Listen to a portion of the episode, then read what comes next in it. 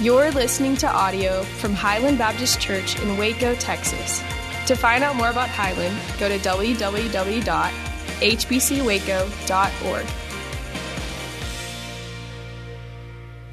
Well, um, as you can tell by my biceps, I'm not John Durham. I'm Jordan, and I'm the student pastor here.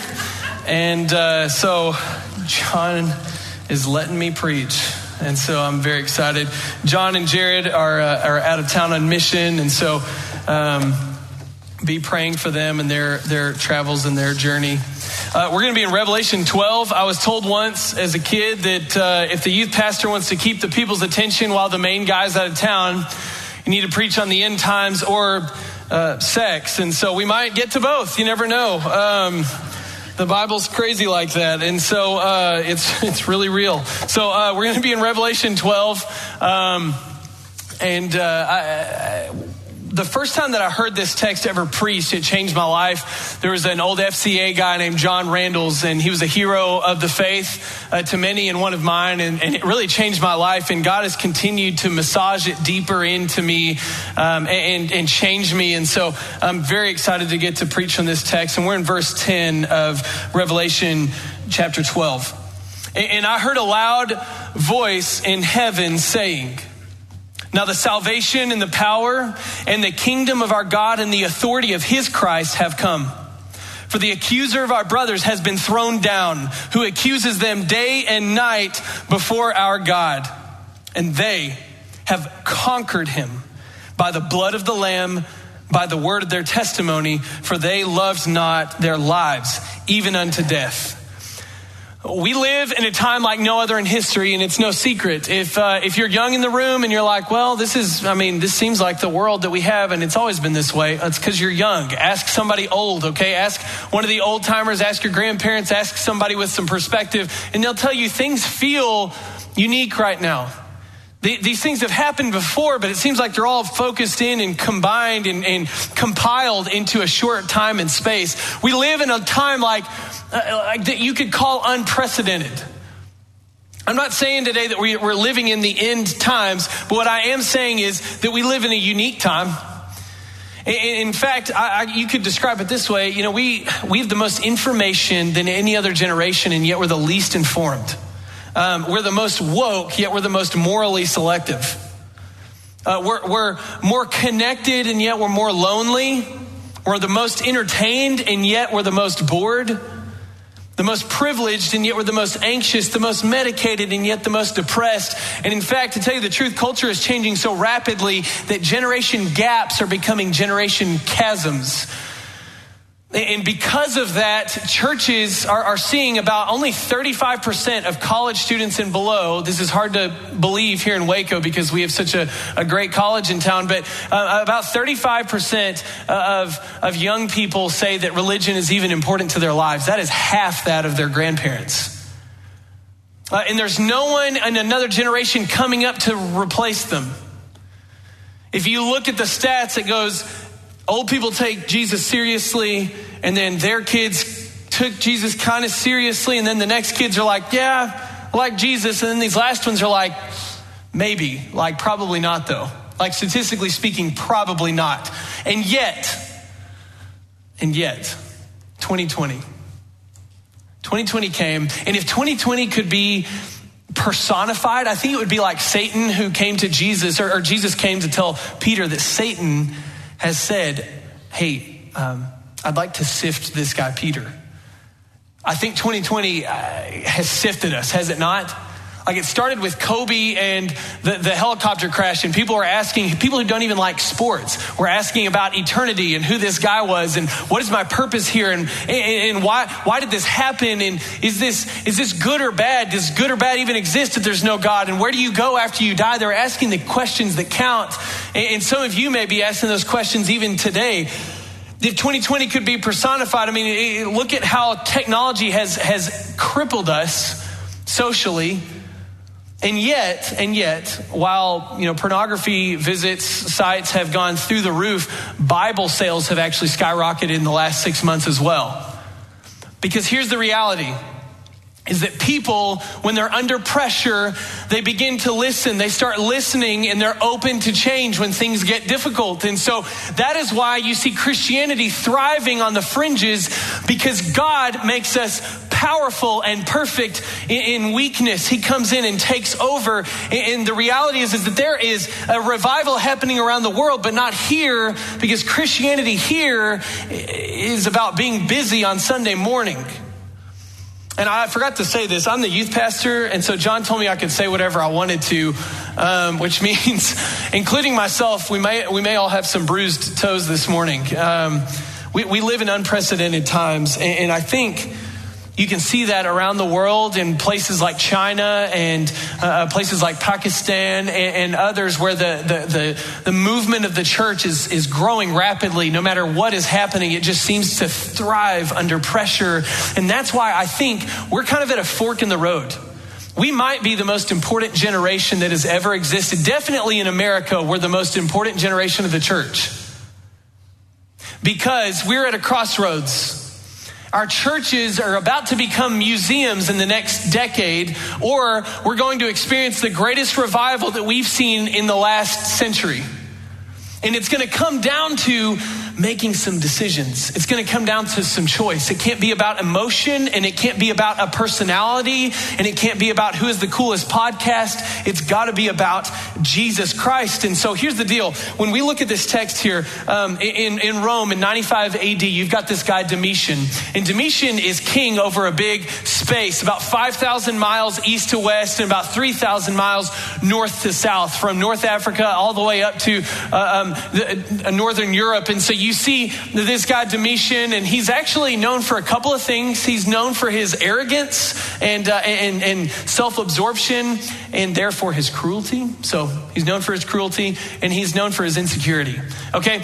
Um, he was very insecure. In fact, he would have people see that scroll that he's holding. He had all these monuments made to himself. Um, Domitian would have singers go out before him and they would sing before he would enter into a, a, a, an official royal moment. And so they would sing things like, Worthy is Domitian to open the scroll.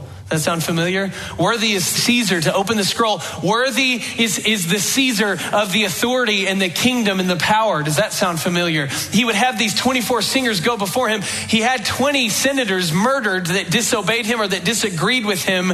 Um, he was corrupt and he even faked victories uh, in battle and had them imprinted on coins that we even have today where it says Domitian conquered this particular space and land and it actually didn't happen quite that way. And it was a lot messier than that, and there wasn't actually victory seen there. In fact, he is so insecure, he has commanded that all people would call him obviously God, because that was typical of the Caesars, but he had an edict put out to his wife that said, You will call me my Lord and my God.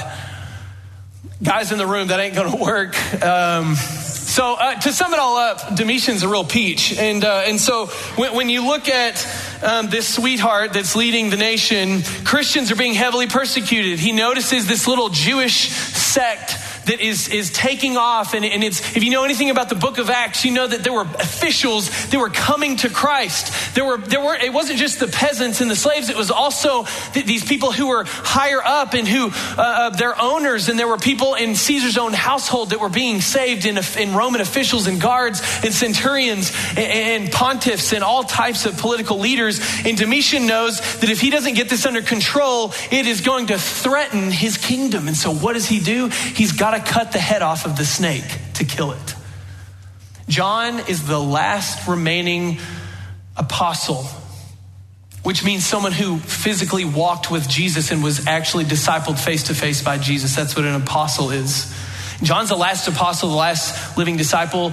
Jesus chose John to be his best friend. We know that from other texts and from John's gospel. He's known as John the Beloved, right? Because he and Jesus were close.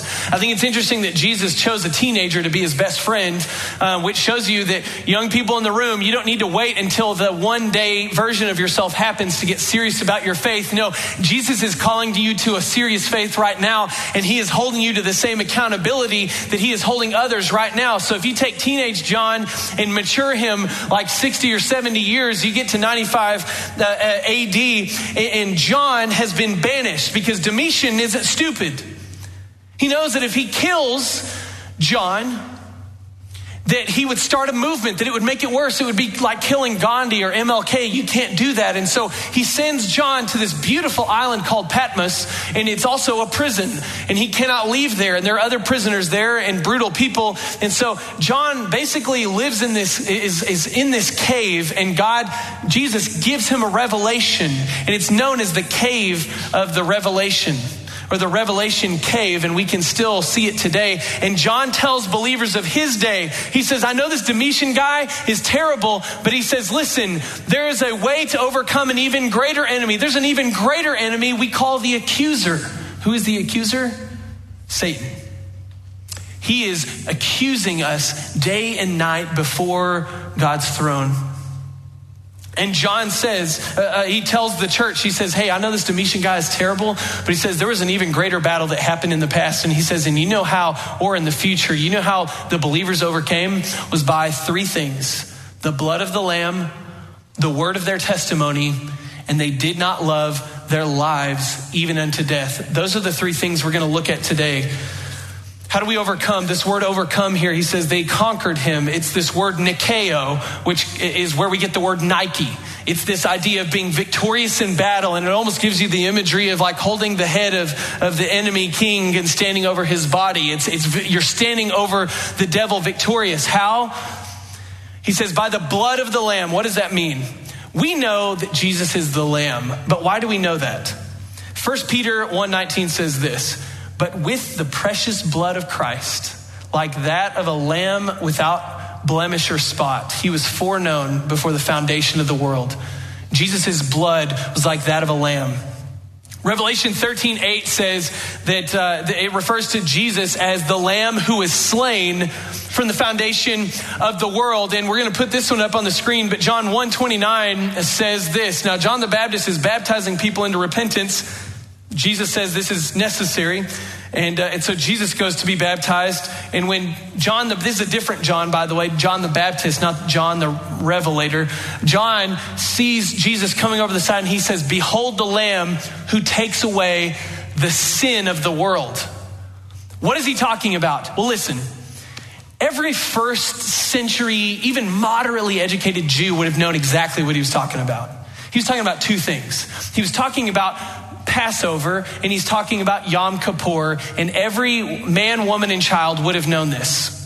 So, you, you uh, um, let's just back up to Exodus 12 and look at the Passover. The Passover is this other unprecedented moment in history.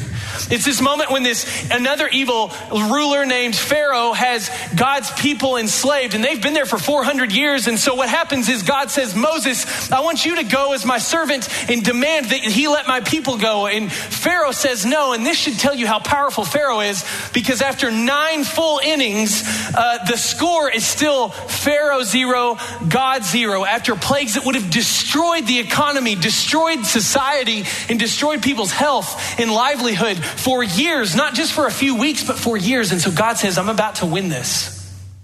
He says, I'm about to send something terrible on the land, and, and, and, and I want my people to be protected. And so, what you're going to do is this you're going to take a lamb and you're going to kill it. You're going to take the blood of that lamb and you're going to smear it over the, the, the doorpost and the crossbar of that home. And then you're gonna, the family's gonna enter into the house and you're gonna shut the door. And, and as the angel of death comes and takes every firstborn, your house, your, your house will be passed over by the angel of death. You'll be delivered from death. And you'll, and this, this moment is actually going to take you guys out of Egypt into a kingdom. That's where you're headed. So you're out of death into a kingdom. That's what Passover represents is deliverance from death. Now, the second thing it represents is Yom Kippur when he calls Jesus the Lamb. He, he, uh, Yom Kippur is once a year, Leviticus 16, when it's called the Day of Atonement. When your sins are atoned for, the priest would take two goats. He would kill one goat and, and, and put specks of blood on the mercy seat of the Ark of the Covenant. And the Ark of the Covenant represented Christ, obviously, because there's wood, which represents Jesus' humanity, and it's covered by pure gold, which represents his deity. And as, they, as he would do it seven times. He would drop blood on the mercy seat, and then he would take the, the rest of the blood and he would put it on the other goat. And then they would drive it out of the city, out of the camp, as if their sin was being removed from them. They had been, their sin had been atoned for and removed from the camp. So you've got deliverance from death into a kingdom, and you've got uh, the, the scapegoat. You've got deliverance from sin and redemption. You've got atonement for your sin. So you're like, why is he talking about all this religious stuff? Here, here's the deal this is what he's saying. They're covered under the blood, which means they have given their lives to the Lamb. They have entered into the kingdom under the blood. Are y'all following that? So, my question is Have you come under the cross? Have you come under the cross? Have you given your life to Jesus? Was there a moment when you said, Jesus, you have my life? I was a part of the kingdom of darkness and dead in my trespasses and sins. I want to be alive and I want to give you my life. That's what the baptism earlier, the testimony was about, was there was a moment when she was dead in her sin and then Jesus, she gave her life to Jesus and Jesus saved her, not just from hell, but saved her into a relationship with him. So people in the room this morning, have you come under the cross? If you haven't, you're unprotected. Isaiah 59, verse 2 says, Our sin has separated us from our God.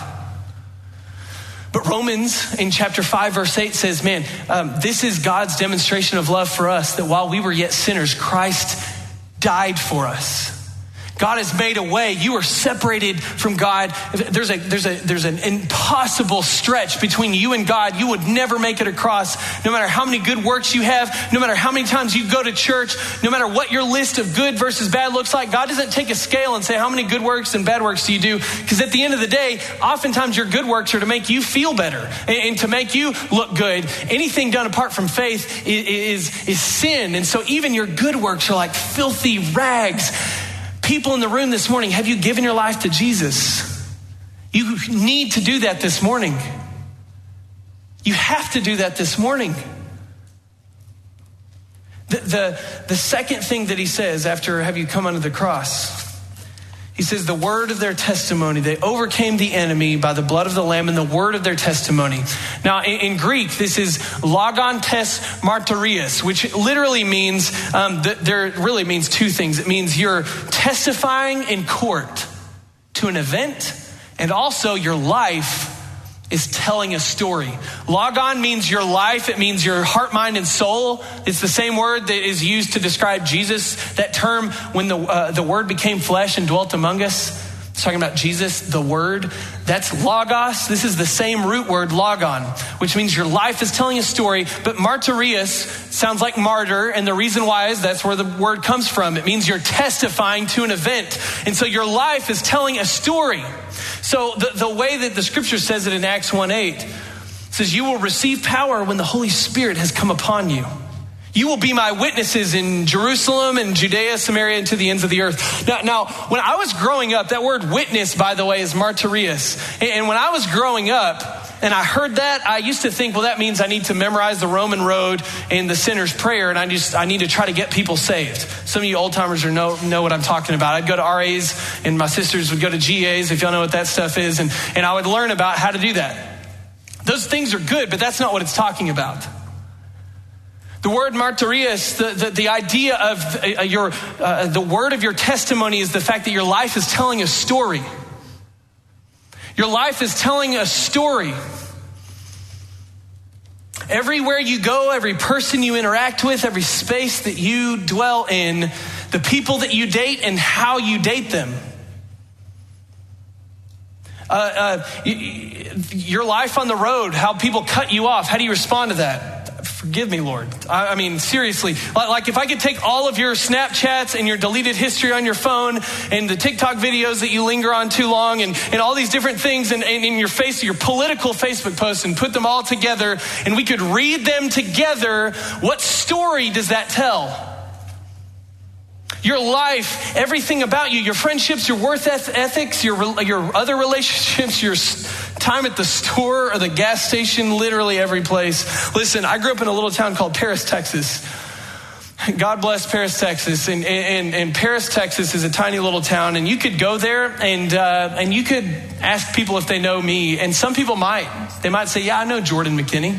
Man, I remember Jordan in high school. Like he he started this Bible study at our at his house with people who didn't normally go to church. Like he crossed over social norms and got like the, the, the strange kids from the theater program and like the stars of the football team and and like some weird people with him in choir and like we literally all got together and we were like friends. Like it was kind of weird, but like we studied the Bible together. Yeah, I know Jordan McKinney. He led me to Christ. He was he was there for me when I needed him. But there's also some people that you could find there very easily, probably, that I'm ashamed to say could say, I know, I know Jordan. He wasn't there for me when I needed him. He never emailed me back. He never responded. He, I needed him and he wasn't there. He didn't pay his bill on time. He was inconsistent. He, he wasn't always the gentleman that he should have been. And here's the reality is that your name is holy. It's not just a title. When your name is spoken, it, it invokes the moments when your character has intersected someone else's life. And those are the memories that they think of. And that's that's what i mean when i say your name is is holy. And so the question is have you given god your name? Have you given god your story?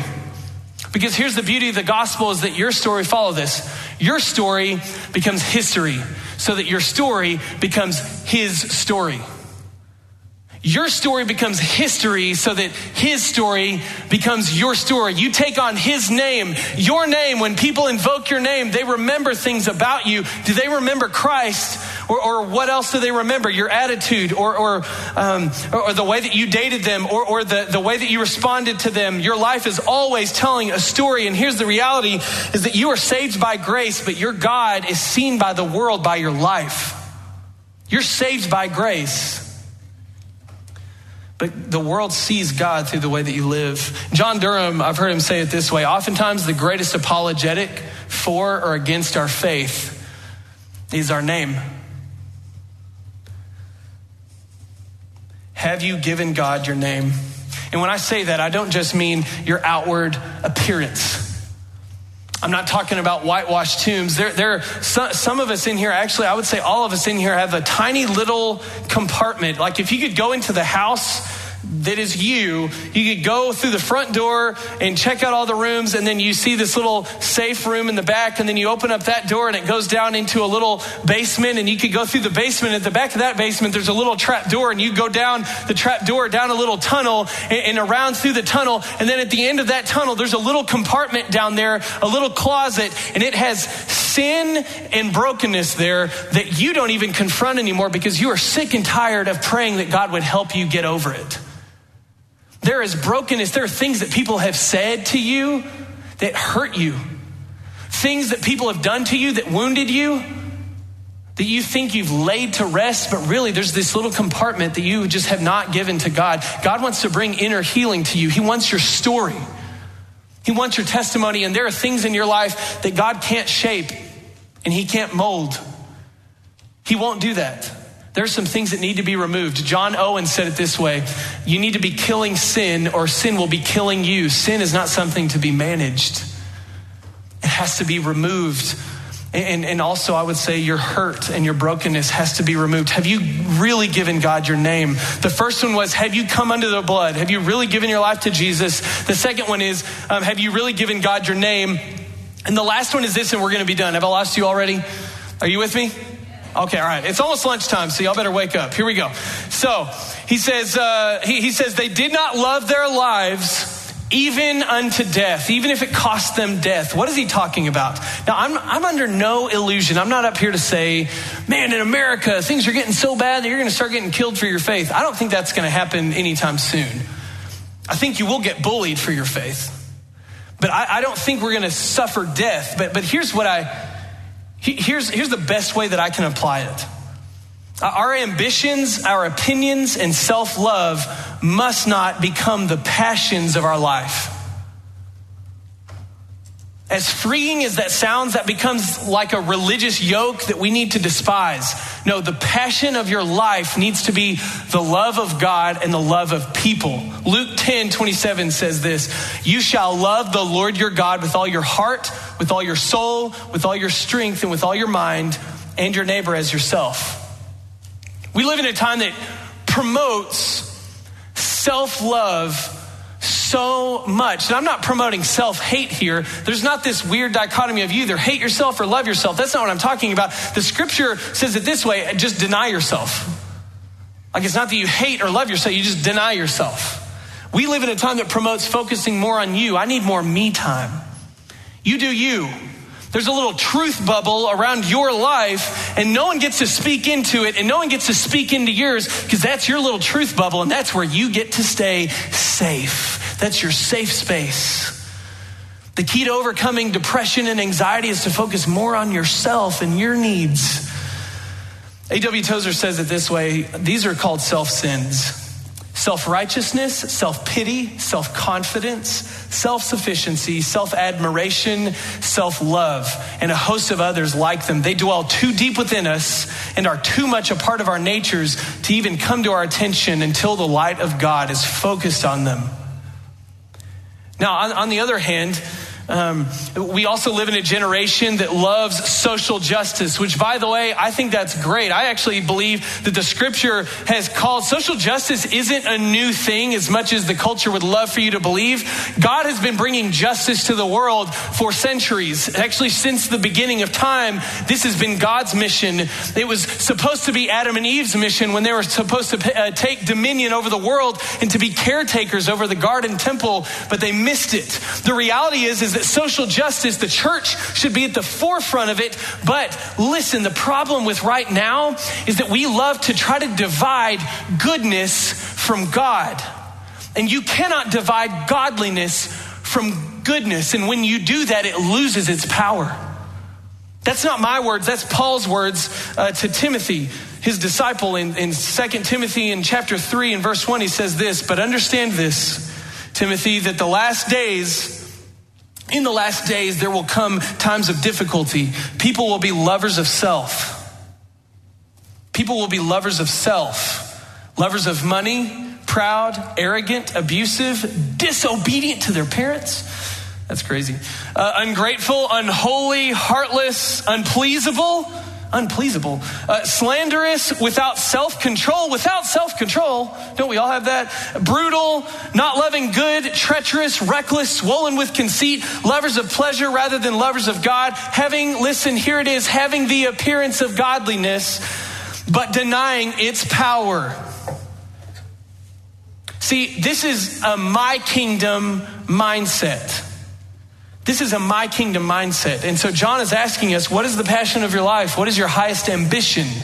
What is the passion of your life? What's, what, where do your emotions get stirred up most deeply? Where do you get the, the most passion from? What do you get most into? Dads, have you sacrificed the discipleship of your children for your job or for your money or for golfing? Will we, church, will we sacrifice the truth of God's word for the sake of some false sense of peace to make people feel better? We do that to each other? It seems like freedom, but it's really slavery. And God came to set us free. Will we attach ourselves? Will we burn incense on the altar of our political agendas and candidates? Do our emotions get more stirred? Listen, I actually brought a, a list of um, Facebook posts from some of you that I'd like to read this morning. No, I'm just kidding. I'm sweating too. I know. Um, don't read mine. Um, I've deleted some. So, uh, uh, and I think we all probably should. But the reality is, is that God has called us out of our kingdoms, our little kingdoms that mean nothing, into His kingdom that means everything. So, the best way that I can kind of end our time this morning is to show the contrast between these things. And and and I just need you to tune in and, and, and respond. My kingdom says, God, bless me. God's kingdom says, God, make me a blessing to other people. My kingdom says, I just need to love myself better. And God's kingdom says, deny yourself and consider the needs of others greater than yours. My kingdom says, I'm trying to be a good person because it makes me feel better and it helps people. And God's kingdom says, I strive to be, uh, to, to obey God because I love Him and He loves me despite who I am. My kingdom says, I need a relationship to feel validated. And God's kingdom says, my validation is in heaven and not on the earth. My kingdom says, I'm going to do what I want to do. And God's kingdom says, I'm going to do what God wants me to do. My kingdom says, my identity is in my gender identity or sexuality. And God's kingdom says sexuality and gender is just a small piece of who I am, so I'm going to submit that to what God's word says is right. My kingdom says I have the right, uh, I am right all the time, and I never have to apologize, even when I'm wrong. And God's kingdom says I've been wrong before, I'll be wrong again, I'm going to be teachable. God's kingdom says Jesus is a Republican, Jesus is a Democrat, Jesus is a socialist, Jesus is a capitalist, and the whole time God's going, My kingdom is not of this world, and it transcends time and space and leaders and economies and governments and, and kingdoms. My kingdom, my kingdom says this I'm just going to worry about me and let the world spin out of control. And God's kingdom says, do justice and be ministers of reconciliation, be peacemakers and not just peacekeepers. My kingdom says, Jesus is alive to help me feel better and do what I want. And God's kingdom says, I am alive to love and serve Jesus and obey what he asks me. My kingdom says, I'm going to hop around to different churches because this speaker's better, or I like their t shirts better, or their design is cool, or their band is awesome. And God's kingdom says, This is my church family. I'm not going anywhere, even if they suck. I am sticking around because this is my church family. My kingdom says, Man, I wish I had more time to read my Bible and pray. God's kingdom says that boyfriend and basketballs are, and good grades are fine, but King Jesus is not to be compared with. My kingdom says my voice must be heard, and I have to express my outrage and assume everyone else is evil. God's kingdom says, be quick to listen, slow to speak, and slow to outrage. My kingdom says my identity is in meeting other people's expectations of me, my friends, my culture, my parents. God's kingdom says my identity is in Jesus and I live for his expectations and I am held together by his grace and his kindness. And so, those of you who are listening, whether it's online or in this room, I need to ask you these three questions. Have you given your life to Jesus truly, really? It's not enough to just agree and be polite. Yes, I know Jesus died on the cross. That's great. Cool. What, what's next? No, th- this has to be something that you give your life to. Have you come under the cross? The second thing, have you given God your name? Some of you are saved, but you've never really given him your name and you're not living as a disciple and you're just kind of th- this surface level Christian and you're just trying to get out of hell and you don't care anything about your relationship with God and you don't care anything about changing the world. And God has called you to so much more power than that. If your highest ambition in life is to build your kingdom, then you're going to be small small forever. But if you would put your life into His kingdom, then He will multiply it for eternity, not just for this life, but for the next. So, have you given your life to Jesus? If you come under the cross, have you given God your name? And the last thing is, what is your highest ambition? Do you live for His kingdom or do you live for your kingdom? This needs to be a time of repentance for me you cannot preach a sermon like this. I, I mean, I just, I don't know, I, maybe none of you can relate to this. I was basically just wrote a sermon to myself and I was like, well, here, here's where all the places that you need to, you need to go with God. And so I was hoping that some of that might hit you, but I know for me, I can't leave God's word where it is because God's word won't leave you where you're at. You need to be dealt with this morning and you need to deal with Him. If you're five, if you're 55, or you're 95, this word is for you and repentance is for you. I remember my granddad had been in ministry for 60 years and he was dying on his deathbed. And I, I remember saying, Granddad, what, what, what, give me some advice. I mean, you're, you're, you're about to be gone and I don't want you to go and I need advice from you. What do I do? And he said, The two most important things that I can tell you is share Christ with everyone that you can. And the second thing, he said, never stop repenting. He'd been in ministry for 60 year, years and had been married for longer than that to the same person and was faithful. And I saw him die to himself over and over and over. And he, he, I, he was like the most perfect person that I could imagine. And he was telling me, never stop repenting. this morning there needs to be some kind can we repent together this morning can we come under the blood this morning can we give god our name this morning and can we make him our highest ambition because some of us some of us have given god our lives and some of us have given god our name but we're still about our little kingdom we make disciples, we're active in the church, we give a lot of tithe money, and we go on mission trips, and you're an all-star Christian by all get out. But but but it, the reality is is that you're still trying to build your little kingdom. And we need to realize that it's about him. And it's not about us. And that's tough. That's really hard to let go of. Because we are selfish people from birth. My son my two sons, as sweet as they are, they never contribute anything. They don't make any money. Levi never asks to change his own diaper. Jacob doesn't have a job yet. He's five. Apparently, there are laws against that. And the reality is, is that they don't contribute anything. And listen, the kingdom of God belongs to such as these. And unless you become like one of these little children who is needy and broken, you are not worthy of God's kingdom. Can we do that together this morning? The band's going to come out and sing. And if, listen, if you need to skip lunch with your family and just go find a park and say, like, there's some things that have to be healed in me.